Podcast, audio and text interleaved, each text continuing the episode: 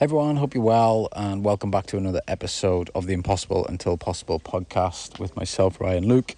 And today I want to talk about the mental side of, of business. I think it's really important, and I think a lot of people talk about strategy and you know how to win deals, how to systemize businesses, but this entrepreneurial life is definitely a huge roller coaster up and down and if you're not mentally prepared for it you know no matter how much success you, you're having um, there will always be downtimes and it's, it's it's often quite hard to go from success down to down and then obviously back up and the peaks and troughs really play on you know your emotions. So uh, I want to dive into that today and I think it'll resonate with a lot of people. Um, I know some people still you know, don't see the mental thing as, as an important uh, factor within business and life, but, you know, it is um, something that I've worked on uh, tirelessly um, for, for many years now, and I think it's a really important piece of the puzzle. So, before we dive in, as always, don't forget that this episode is sponsored by iPrac and the Luke Stays Academy. If you haven't checked those out, jump into the show notes and they are there.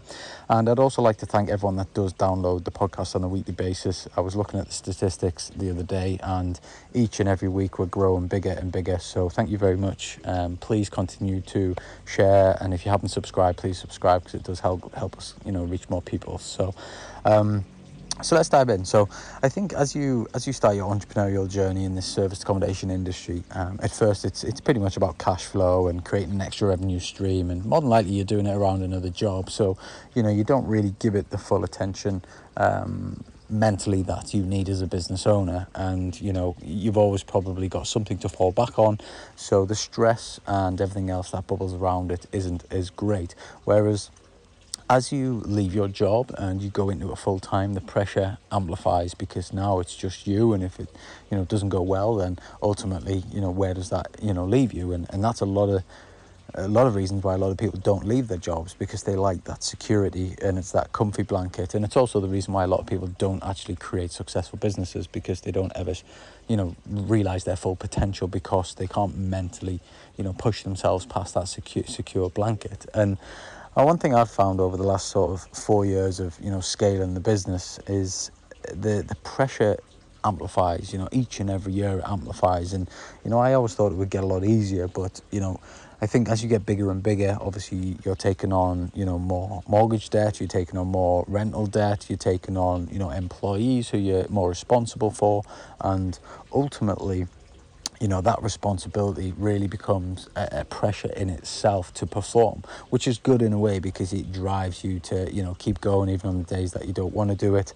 And you know it just helps you strive you know forward each and every day. But at the same time if you don't compartmentalize it and understand that it's part of the game and be able to kind of separate the anxiety and the stress of running a successful business or running any business you know it doesn't always have to be successful you know. I guess you know when they're unsuccessful is probably when the, the stress is even bigger because you know you, that, that fear of failure or that actual you know things when things are failing you know it, it, it really you know goes against you know I made some bad decisions um, you know a few years ago and you know I've I've lost money because of them and, you know I don't mind saying that I think as a property investor anyone that says they don't lose money is you know flat out full of shit so I think um, you know I made some bad decisions and um, you know lost a bit of money but you know for me the mental side of things, money can always be earned back. You know, I, I can't get time back, but I can get money back. And, and if you've got a skill set, if you're entrepreneurial, if you've, you know, if you've being able to create money out of something before, there's a good chance you can create it again.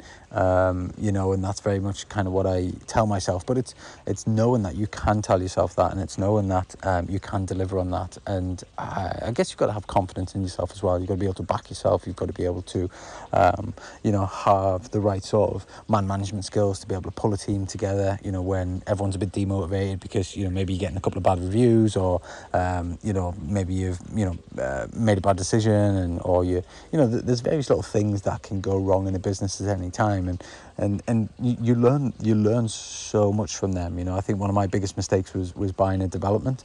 I um, had a a very decent asset building sort of strategy going on with BRR. I, you know, built a, you know, seven figure net worth portfolio very quickly by just repeating that process, spinning one pot of money, uh, you know, started with three grand and then just kind of, you know, got that pot built up, bought some properties, re- refinance, you know, did the BRR, refinance them, and all of a sudden, without even thinking about it, you know, I'd amassed, you know, a decent sized portfolio that was, you know, worth you know a decent amount of money and um, and then I thought okay well I'll just go into development and I'll I'll spin that same model but on a bigger scale and I'll learn more and you know and, and that backfired on me you know I, I, I bought a building and um, I didn't really know much about the planning processes I didn't know much about um, anything really to do with development. It's a total different game, and I don't mind admitting that. And you know, knowing what I know now, I don't really want to know anything about it because that's not. It doesn't suit my strategy. My strategy is very much just get a unit, get it furnished, get it cash flowing quickly. You know, I'm not into things for,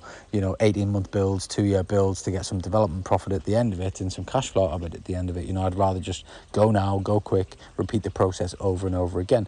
I think my purchase model's changed. I've gone from, you know, single residentials to multi blocks, but, you know, if we're buying, you know, five or six units at a, at a go, then, um, you know, that, that still works because, you know, the, the investments, you know, um, reasonable and the cash flow returns great and you can you know as long as you're buying the right buildings then you know you can quickly turn them around. And I think I definitely learned a lot from that development mistake. Uh, it cost me a lot of money. I mean I spent probably 75 grand just in planning and surveys and um, which I know is probably a fraction of what some developers will pay um, but at the end of it all, I'm not even going to probably build the development out in the end. You know, uh, things have changed and uh, circumstances have changed, and um, you know, I, I don't feel like I can give it enough time to you know project manage it or even just keep an eye on it for the next sort of you know two years that it would take to build that out. Plus, why do I want to wait two more years to get some cash flow? So for me, it was like, you know, I need to, I want cash flow now. I'd rather just put that money into a ready-made building, ready to go. And um, I think, you know, I constantly kick myself because I think, you know, what could I have done with that money? And, um, you know, how, how much further could I have grown? And, you know, it, it is a constant mental thing that plays on my mind is, you know, I made that mistake. But at the same time, you know, we learn from those mistakes. Like, what did that teach me? It really taught me that I had a great strategy. So why did I come away from it? It also taught me that I don't want to play a long game for development profit. My business is about cash flow from getting a unit set up, very simple, sort of cosmetic refurbishments, and just getting them cash flowing quickly.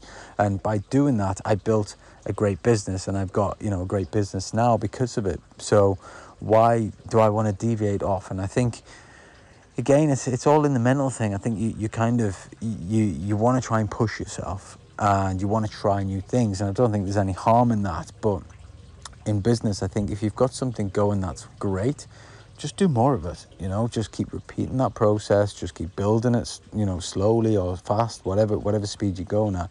But if it works, just keep going at it time and time and time again, and, and eventually you'll probably end up, you know, where your end goal is. Whereas, you know, for me, I feel like that's set me back. You know, I feel like okay, that money that I had built up and then I had in cash. Obviously, I dumped into this development, and now I, I, I, wasted that money. And what more could I have done? How many more units could I have done on the simple BRR strategy? And it, it, it does frustrate me. And um, you know, it took a while for me to process those losses. It took me a while to process um, the fact that it stalled my growth.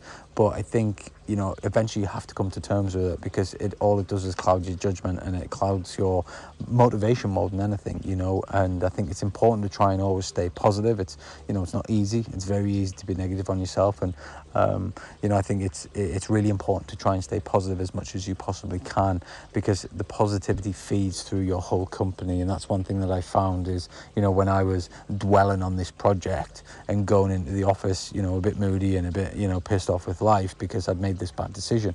That rubs off on the staff, and then they might actually transpire that same attitude into guests or into you know owners or, or whatever you know because that that that sort of vibe is, is is not good for an office environment. I think that's another thing you need to think about when you are you know building a business. So um, you know it's really important that you focus on um, the mental side and that you understand that you are going to make mistakes but you know don't dwell on them um, just accept them and then once you've processed it and once you've got a once you've learned from it and i think that's the key thing is you know analyze what why you made the mistake how you went wrong and how you can move forward and as long as you do that then you will be successful.